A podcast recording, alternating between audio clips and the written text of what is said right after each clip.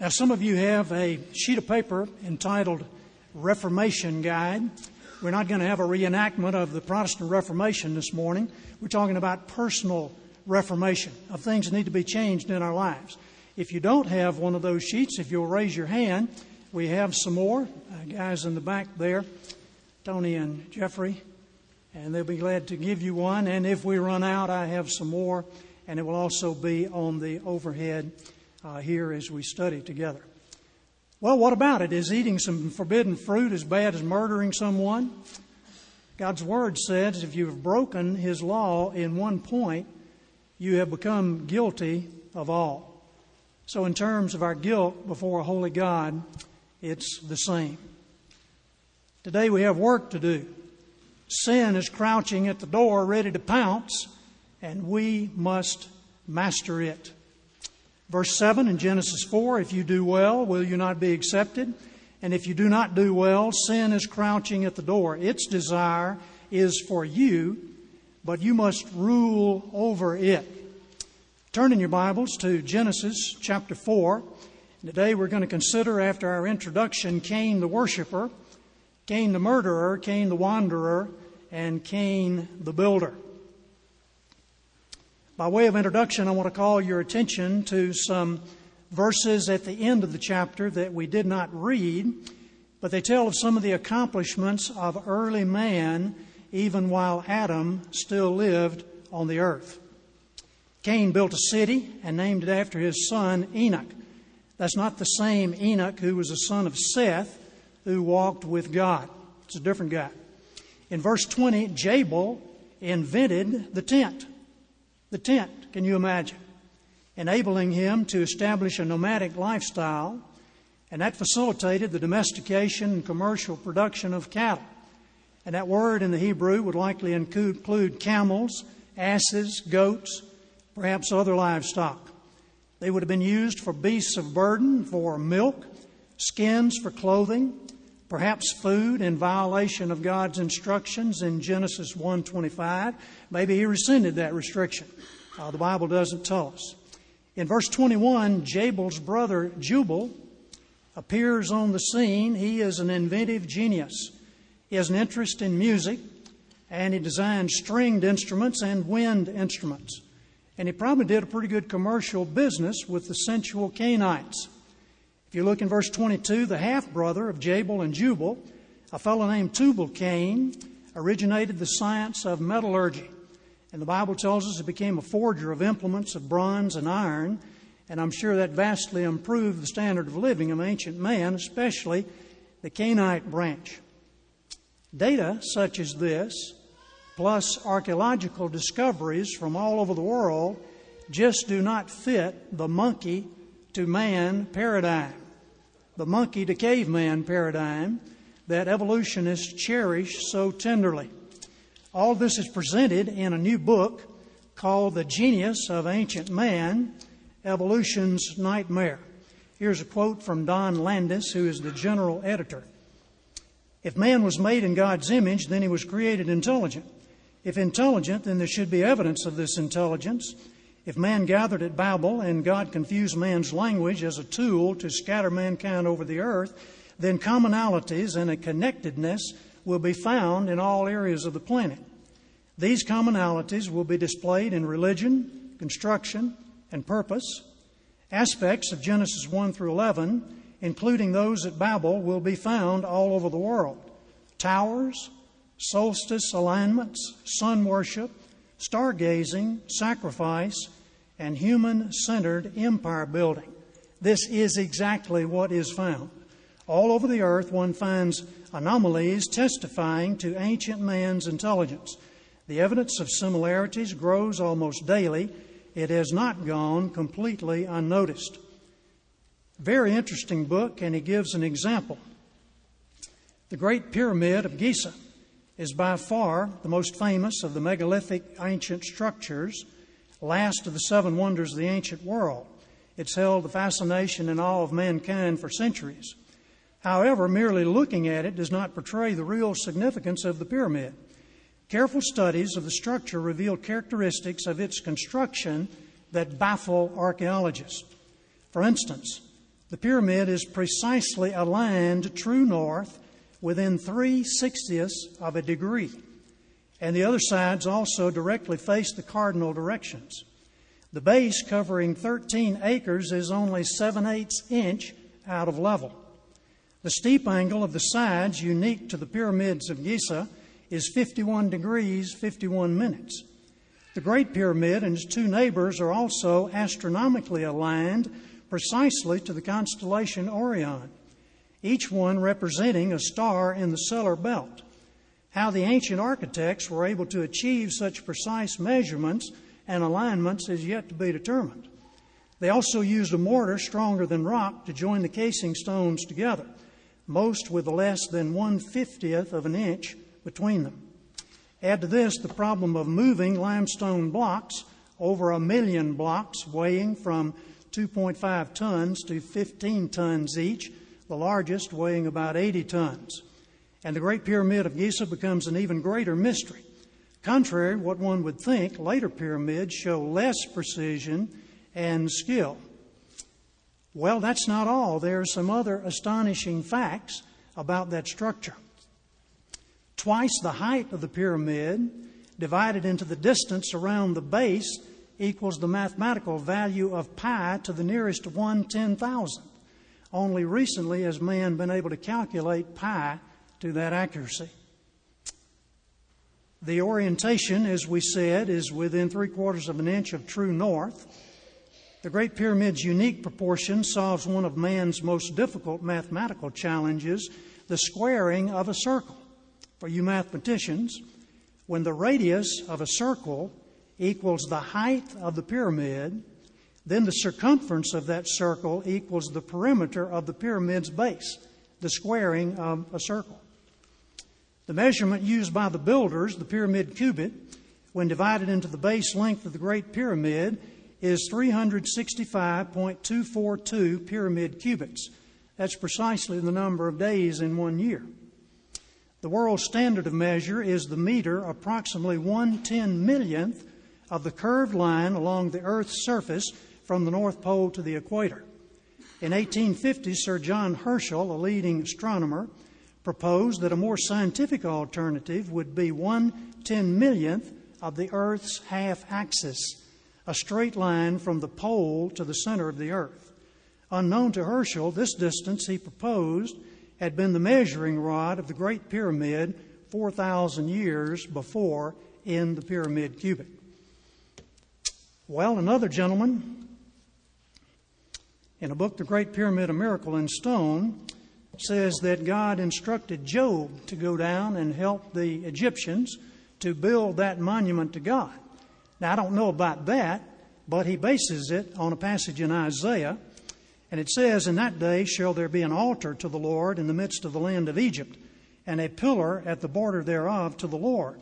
And it shall be for a sign and for a witness unto the Lord of hosts in the land of Egypt. And they shall cry unto the Lord because of the oppressors, and he shall send them a Savior and a great one, and he shall deliver them. Well, I don't know about that, but the point is that all over the world we find evidence of the intelligence of ancient man for which we have no explanation other than the Bible and mainly the first 11 chapters of Genesis. So, as we said last Sunday, what we're looking at is true literal history, things that happened in the lives of men and women just like ourselves. Now we come to the main character in today's lesson. Cain is the firstborn of Adam and Eve. It could be noted in verse 1, if you're looking in the scripture there, chapter 4 and verse 1, that Eve seems to have a sense of optimism at this point. She states she's gotten a man with the help of the Lord. Cain's name means gotten. At some point, Abel, his younger brother, was born, but his name means vapor or vanity. And that might indicate that Eve is beginning to realize the truth of Romans 8:20 that says that God indeed made his creation subject to vanity. Now we come to the worshiper, Cain the worshiper.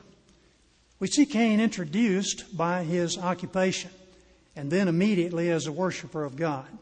Cain was a produce farmer, a tiller of the soil, and he offered some of his produce as his sacrifice to God. Abel, his brother, was a shepherd who offered a sheep. Both of these vocations were valid and acceptable to a worshiper of God. At no point that we know of have instructions been given for sacrifice, that you should make a sacrifice or bring an offering. So we would suppose that either Cain and his younger brother have been instructed by their parents, or perhaps they just felt a great gratitude to God and they wanted to make an offering to Him. The Bible doesn't tell us. But the result of that offering was that the Lord had respect for Abel's offering.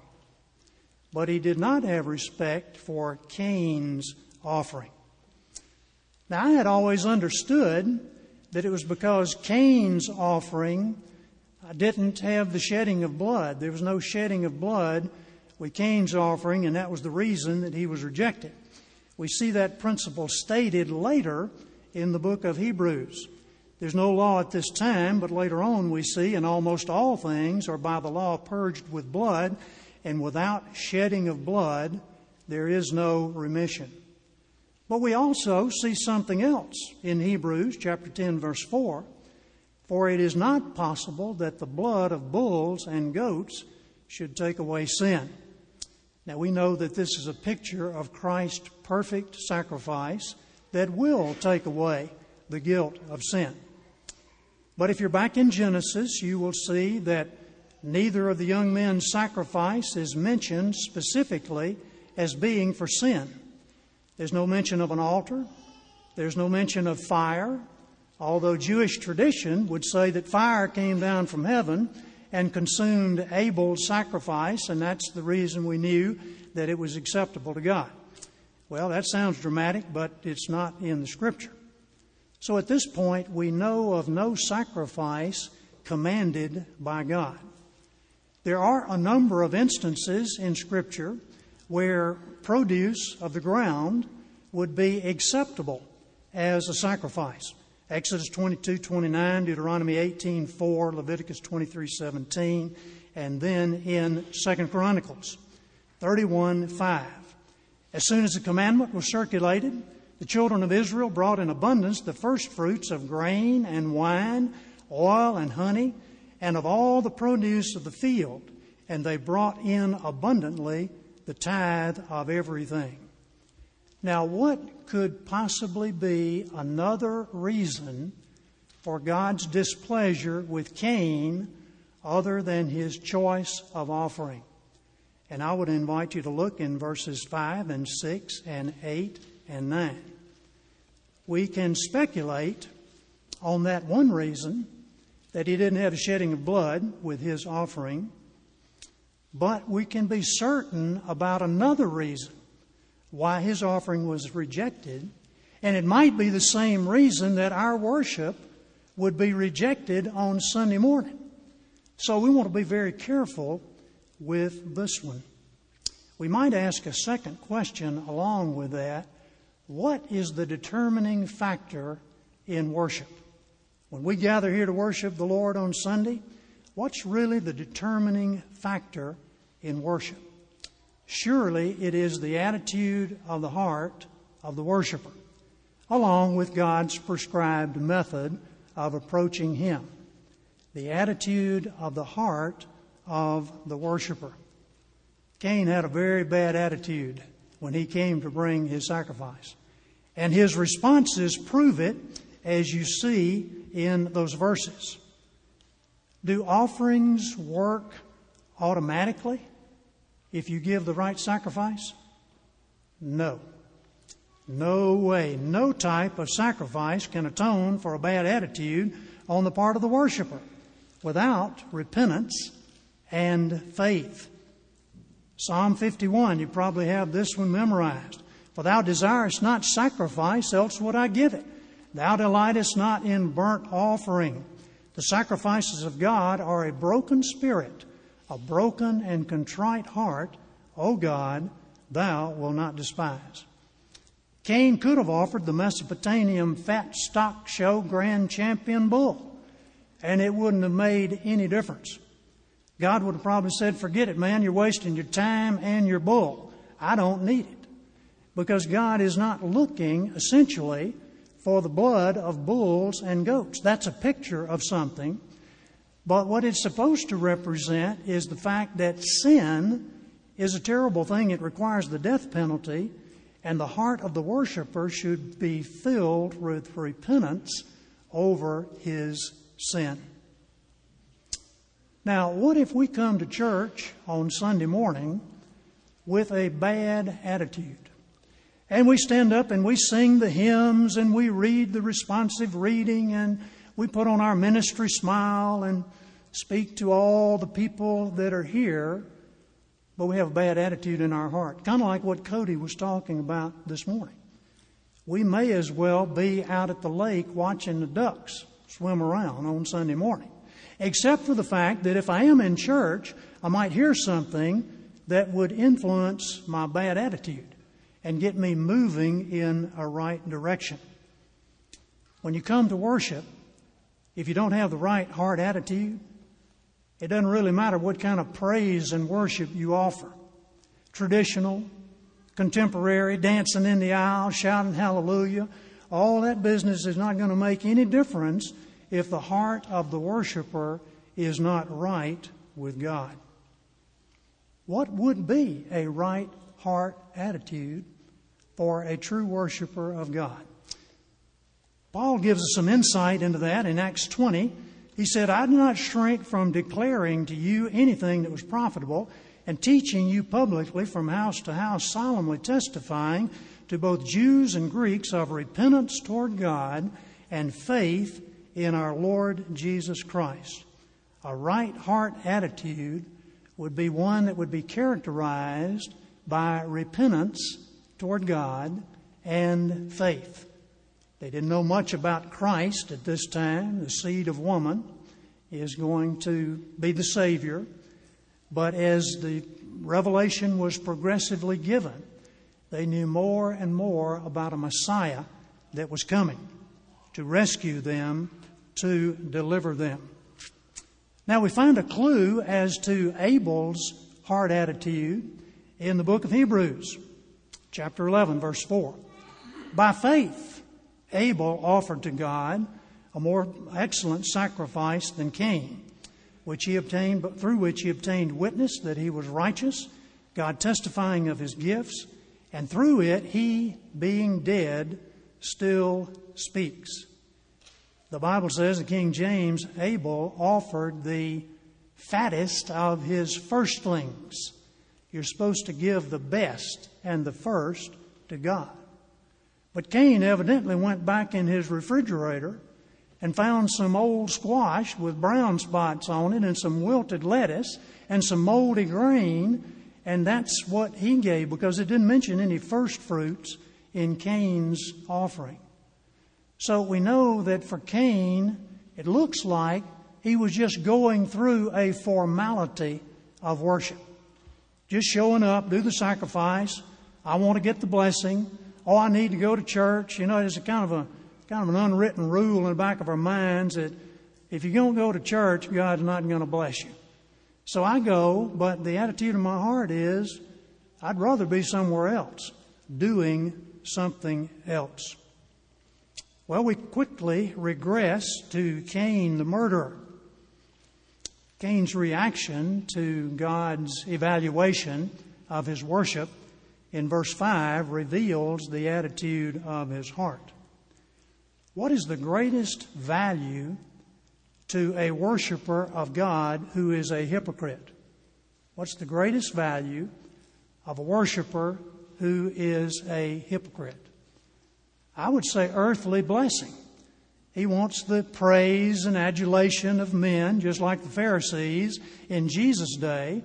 And when Cain didn't get any of that, even from God, he became very, very angry. In fact, he went into a blue funk and his countenance fell. And he was ready then to do something about it. At that point, God gave Cain a very ominous warning. Verse 7 If you do what is right, you'll be accepted. If you do not do what is right, sin is lying in wait at your door, ready to pounce. It desires to have you, but you must master it. Now, we know that if we do what is right, it's only by God's grace. But we can do it, and we must do it. And we must master this sin that is waiting to pounce on us. Now we see the outcome of bad attitude that goes unchecked. We all have bad attitudes from time to time, but we better do something about it. Because this attitude resulted in hatred. And Cain was so jealous and put out with his brother that he killed him. Can you imagine? He killed him. He didn't have any guns. I guess he took a stick and just beat him to death. Luke chapter 11, verse 50 and 51 tell us that Abel was a prophet. In that case, maybe Cain got tired of his little brother preaching to him all the time. I don't know, but he killed him. And we see in 1 John 3 this prophesied hostility, the seed of the serpent against the seed of the woman. For this is the message that you have heard from the beginning that we should love one another. We should not be like Cain, who was of the evil one and murdered his brother. And why did he murder him? Because his own deeds were evil and his brothers righteous. Do not be surprised, brothers, that the world hates you. Now, you can count on it that if you're trying to follow the Lord and obey His commands, somebody that thinks that you're doing more than needs to be done is going to be upset with you because they're intimidated that you're trying to serve God with a clean hands and a pure heart, and you feel like you need to be doing these things, but that makes them think maybe they ought to be doing these things too, and that maybe you're thinking they ought to be doing what you're doing, and they are not going to like it. You will see that all the time. And you know what happens? Defiance grows with the attitude. The bad attitude some, somehow gets in our hearts and it begins to expand, and pretty soon we find ourselves really not liking that person. And did you ever get mad enough to kill somebody? I know you've been mad enough to hit somebody, but what about killing them? Well, one good hit might kill them. It begins with hatred. I tend to look at this and say, oh, that Cain, that, that's not me, man. That guy far removed from me. But he's not so far removed from any of us. Then the Lord asked Cain a question Where's your brother? Abel. Cain said, I don't know. Am I my brother's keeper? Well, he did know. And we can understand from his response the attitude of his heart. He was arrogant. He was a liar. He was self justified. He was willing to remain unrepentant. So God said, okay, if that's the way you want it, here's what's coming. We have some punishment for you. And the punishment was he's under a curse. And his brother's blood is crying out to God from the ground. And now the ground is not going to produce for Cain like it used to. And he is going to be a fugitive and a wanderer on the earth. Now, the Bible tells us that somebody else's blood was crying out from the ground. Can you think of anybody? How about Naboth? Ahab and Jezebel conspired to murder him and steal his vineyard. And God said, His blood is crying out from the ground to me. And I'm guessing that the blood of 50 million aborted babies is crying out to the ground as we come to the anniversary of the Roe versus Wade decision but to somebody else's blood who's crying out. Hebrews 12:24, and to Jesus, the mediator of a new covenant, and to the sprinkled blood that speaks a better word than the blood of Abel. Abel's blood brought condemnation. Christ's blood brought satisfaction to God's divine law. And his righteousness imputed to us makes us just as if we had kept the law in terms of our standing with God. What an amazing thing God has done for us. So Cain reacted to his punishment and he said, This is more than I can bear. This was self pity rather than repentance. God said, Okay, I'm going to put a visible mark on you, and that way you wanted to worry about some of your kinfolks killing you. That was what he was afraid of. We don't know what that mark is. It must have been something you could see. There has been a lot of speculation. There's been a lot of speculation, but the Bible doesn't say. Now Cain is a wanderer, but he goes east of Eden and he becomes a builder. What did he do after his punishment had been pronounced? He built a city and named it after his son Enoch. And then the last verse in the chapter what did God do for Adam and Eve to comfort them after Abel's death? God appointed for them another son whose name was Seth. And it was through Seth's line that people began to call upon the Lord. Now, here's the question for us this morning as we try to make application of this study. This warning that God gives if you do what is right, you'll be accepted. If you do not do what is right, sin is lying in wait at your door, ready to pounce. It desires to have you, but you must master it. Does this warning still hold good for us today? I say that it does. The New Testament tells us what we are up against. 1 Peter 5 8. Be sober minded, be watchful. Your adversary, the devil, prowls around like a roaring lion seeking someone to devour. But it's worse than that. Romans chapter 7. According to this, Paul tells us that sin is already inside the door. He's on the inside. It's not like we're the pioneers and we got the door barred and the Indians are out there trying to break in the door. Sin is already on the inside. Now, watch this carefully as we read it. Do not understand what I do. For what I want to do, I do not do, and what I hate, I do. And if I do what I do not want to do, I agree that the law is good. As it is, it's no longer I myself who do it, but it is sin living in me. And I know that nothing good lives in me, that is, in my sinful nature, for I have the desire to do what is good, but I cannot carry it out. For what I do is not the good I want to do, no, the evil I do not want to do, this I keep on doing. Now, if I do what I do not want to do, it's no longer I who do it, but sin living in me that does it. And then down to verse 24 What a wretched man I am! Who will rescue me from this body of death? Thanks be to God through Jesus Christ our Lord. Now, we could spend a lot of time talking about that passage, but if you just took it as it reads, it would seem that here's a man of God. He wants to do the right thing, but he's having a struggle with that. And I think Cain is a picture of anyone who knows the right thing to do but he just can't seem to get it done.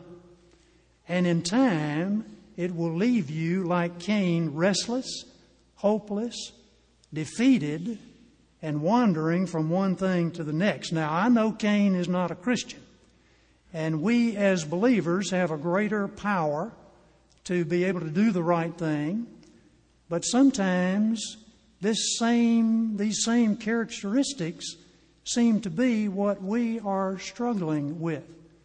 I want to do this, but instead of do this, I didn't want to do this, but that's what I do. That's what Paul is saying. How does this process work out in our lives today? Through the Holy Spirit, we may be convicted of something in our lives that need to be changed. Something we're doing we need to stop doing, something that we're not doing that we need to begin doing. Many times it's attitude. So when is the time we get fired up to do something about it? New Year's. New Year's revolution. And I've got all these things on my list that I want to do. I know I need to be a better person. I need to get rid of my anger and just have a better attitude. These pills I've been taking, I can't take them for the rest of my life. I need to get off of these pills. I need to eat healthier meals and lose some weight. Is that your goal? To lose 15 pounds? My goal is to gain 15 pounds. Ever since I was 18 years old, I was so skinny my striped pajamas only had one stripe. So if any of you know any secrets, you could come to me later and maybe we could figure out a way to swap some pounds for no pounds or something. But we all have things that we want to accomplish and things that we need to do for the new year. I need to read my Bible more. I need to pray more. I need to speak more kindly to others and stop bad mouthing people in my own family. Why in the world would I do that? The list goes on. But what happens? I make up my list and I get firm resolve and I do it for a little bit, but then I don't understand what I do. What I want to do, I do not do, and what I hate, I do. And I go right back and I do the same old thing, and I fall into what I would call the defeated Christian life. The defeated Christian life. Now, you hear some people say, well, we're all sinners we're all defeated. We may as well just face it. But how would you like to live the victorious Christian life today and in the new year? I believe that that is possible for us. It doesn't mean your life will be free from trials. You might have more trials. Because if you're trying to do right, that's going to draw the attention of the enemy. But God gives us some equipment for that. You can win the victory over circumstances and people and things and self. Now, some people in the new year are going to flock to the gym to get in better condition, and that's good. But Paul reminds us that physical training is of some value, but spiritual training is good for everything, this life and the one to come.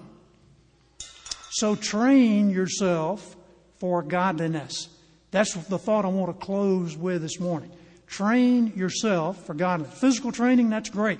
Sometimes the two can be connected. If you have discipline over your body, maybe you can have discipline in some other things. And we're going to see the connection there. But let me tell you this the training won't really come through some kind of experience. Experience is a good thing. I hope you have an enjoyable experience. I hope the ladies have a wonderful experience at the ladies' retreat. But you can go to a conference, you can go to a seminar, you can attend a quote revival service. You can have some kind of experience, and when you get back home driving in your driveway, the devil will be crouching at the door ready to pounce on you. An experience won't do it. That's like a guy going to an inspirational war movie and coming out and thinking that he's ready to go into combat. There are a lot of things that got to take place other than just the inspiration. And we praise God for the inspiration. And I trust that you'll be inspired today. So, what is keeping me from keeping my New Year's resolutions? Only the body, the mind, including the emotions, and the will. Now, we talked about this back with Eve, how the devil tempts us in these areas. The woman saw the tree was good for food, it was pleasant to the eyes. There's the body. All this tree is be desired to make one wise. There's the mind. And she took of the fruit thereof and did eat, and gave also to her husband. There is Eve exercising her will. And you remember from our study of God's clock what happened? The body became subject to lust this strong desire out of this diseased condition of the soul. Penalty for the body was death. The mind became subject to pride, the condition that I'm thinking that I'm more capable than God or anybody else to know what's best for me in these certain areas. I don't know everything, but right here in these things, I know more than anybody else, even God. That's pride, and the penalty is darkness not being able to see reality as it really is. And then the will obeys self, and the penalty was separation from God. Have it your way. The old Burger King syndrome. You just have it your way. You just want to go your way? Okay, I'll let you. And that was the penalty. Now, the body, the mind, and the will pretty much rule in the lives of men and women. Is it not true? For instance, I know my eating got a little out of hand over the holidays, and I need to exercise more discipline in my appetite. Do you think that's going to happen by itself? Well, maybe if you can get the willpower and just grit your teeth. I know I've been watching too many movies, but I'm going to purpose to discipline myself in this new year and not waste too much time just watching what Hollywood has to offer. The emotions will jump on your will in a New York minute. Because, see, the will is willing, but the will is weak. And the body and the mind and the emotions will rip into your will and force it into submission. It's just our experience. Now, if I could figure out some way to control my body, my mind, and my will, I'd have it made. Then I could accomplish whatever I need to do in my better moments, and then I would delight myself in the Lord, and He would give me the desires of my heart. But how can I control my body, my mind, and my will? Well, there's one way, and it's the biblical way, and it's that your spirit would rule over your body, your mind, and your will. Your spirit controlled by the Spirit of Christ.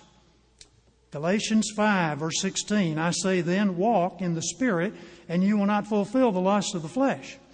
For the flesh lusts against the Spirit, and the Spirit against the flesh, and these things are contrary to one another, so that you do not do the things that you wish. There's the problem.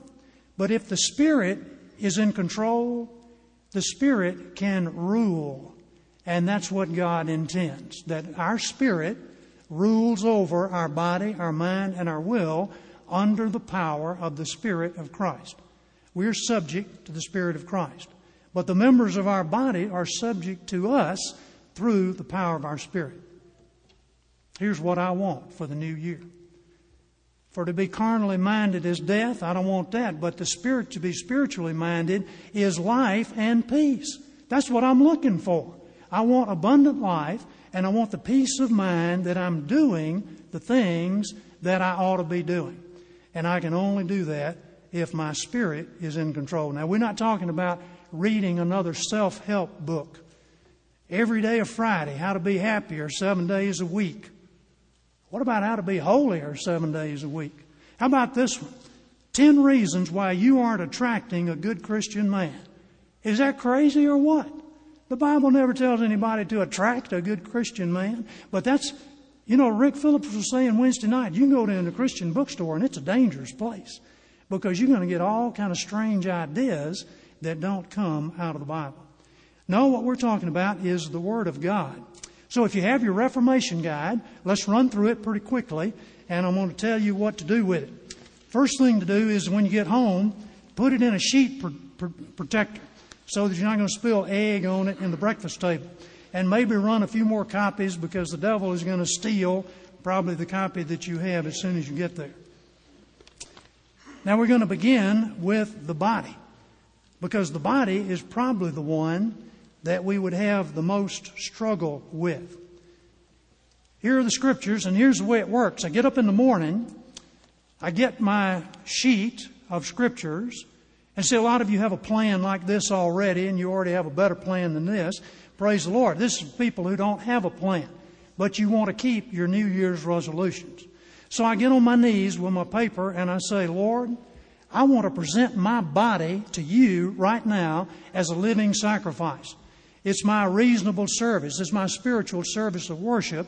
And I want to live for you this day. I realize that my body was bought with a price, a high price, as Cody mentioned.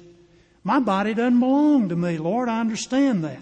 I want to glorify you this day in my body. And then you go to the next one. Lord, it's my earnest expectation and my hope today that I'm not going to be ashamed because of something my body makes me do, but that with all boldness, Christ is going to be magnified in my body. Now, you can decide whether you want to say whether it be by life or by death. That's optional for you. But then 1 Peter 2 Lord, I know I am a stranger and pilgrim on this earth. And I want to abstain from those passions of the flesh. That's the old nature, but they usually work themselves out in the body, do they not? I want to abstain from those passions that are driving my body because they're waging war against my soul. And I can't live the life I want to live. So, Lord, today I'm presenting to you my body. And all that lust and gluttony and covetousness that comes through my body, I want you to be in control of that quickly. Next section the mind. Lord, today I don't want to be conformed to this world. The thinking of this world has gone absolutely mad, crazy, perverted. But I want to be transformed by the renewing of my mind. I know that's going to come through Scripture, so help me today to get into the Scripture. And I want you to change my thinking. I know it's probably going to come gradually, but I'm talking about today now, Lord. I want to be changed in the way I think about things today because I want to know what is your good and acceptable and perfect will. Next one Philippians 2 5. Let this mind be in me, Lord, that is also in Christ. I want to have the mind of Christ today. So give it to me. And then the next one Lord, help me to think on these things. Whatever are true, noble, what does it say? Whatever is just, pure, lovely, of good report, virtuous, praiseworthy. Lord, help me to think on these things. Now, let me give you a warning because yourself is going to start talking back to you, and yourself is going to say, Wait a minute, let me tell you what's true in my house. We don't have any money. I don't have a job. I don't have a car. And I've got the flu. And that's what's true at my house. Yeah, but that's about this much of life. God sees all of life. And God says He will supply all of your need according to His riches in glory through Christ Jesus. And God says you can do all things through Christ who strengthens you. So don't start weighing the truth of Scripture by your experience Stick with what God says. Lord, I want to think on these things, good things, true things. You can find them in the Scripture. Lord, I don't want to be worrying today. I want to pray. I want to offer up my supplication. I want to be a thankful person. I want to be one of those people that thanks you in all things because then your peace will guard my heart and my mind through Christ Jesus. That's what I need. The enemy's going to be throwing thoughts in my mind. I need you to guard my heart and my mind. Well, how about this one in Romans? Lord, I don't want to live according to the sinful nature. I don't want to have my mind set on what the sinful nature presents on the television, on the internet, just a thought in my mind, whatever it be. Those who live in accordance with the Spirit have their mind set on what the Spirit desires. And Lord, that's what I want. The mind of sinful man is death, but the mind controlled by the Spirit is life and peace. I want that life and peace quickly. The will. Lord, today I delight to do your will. Your law is within my heart. I want to be like Joshua. I choose this day to serve you. And I want to count myself dead to sin. See, some of these things are overlapping. Lord, I don't want sin to reign in my mortal body so I obey its evil desires. I want to offer the parts of my body to you. I choose to do that, for I don't want sin to be my master because I'm not under the indictment of the law, I'm under grace. Lord, I know you came down from heaven to do the Father's will, and that's what I want to do the will of Him who sent me. And then in Philippians, Lord, you're working in me to accomplish your good pleasure, to will and to work according to your good pleasure, and I want to cooperate with you today. Make my will to coincide with your will. Now, quickly. Oh, and then do all things without grumbling and complaining. Help me to do that, Lord. Now we come down to the important one, the Spirit, and I'm going to run through this pretty quickly. Lord, today I want to walk in the Spirit. I want to live by the Spirit. And I want my life to be characterized by love and joy and peace and patience and kindness and goodness and gentleness and faithfulness and self control. I want to have the fruit of the Spirit in my life. 1 Corinthians 13, Lord, I want to have the love of Christ. I want my love to be patient, to be kind. I don't want to envy. I don't want to boast. I don't want to be proud. I don't want to be rude. I don't want to be self seeking. And I go right on down the list. And Lord, I don't want to act like a child today because children can get themselves in problems, uh, into problems. I want to be mature. And I want to remember that the greatest of all these is love. And then the Beatitudes. Lord, I recognize I'm a spiritual poverty. I come to you for bread today. Give me the living bread. Give me the living water. Lord, I mourn over my sin. You might name a few of them. Lord, I want to be meek. I don't want to have an angry spirit. I hunger and thirst after righteousness. I want to be filled this day. Lord, help me to be merciful. Help me to be pure in heart. Help me to be a peacemaker. And if I am persecuted, may I be persecuted not for stupidity's sake or for pride's sake, but for the sake of Christ. And I know I'll be blessed. And Ephesians, the armor. Lord, give me the helmet of salvation. Thank you for saving me. Thank you for saving me every day ever since. Save me today from sin. Give me the breastplate of righteousness. Help me to know what's right. Help me to do what's right. It's going to start in my heart. Lord, give me the belt of truth. I want to know the truth. I want to stand for truth. May my feet be shod with the preparation of the gospel of peace as a firm footing. I want to be an evangelist today, Lord. Give me the shield of faith so that I can extinguish these flaming arrows of the evil one. Give me the sword of the Spirit so that I can do damage against the enemy and gird me about, Lord, with all prayer. Now, do you remember last week?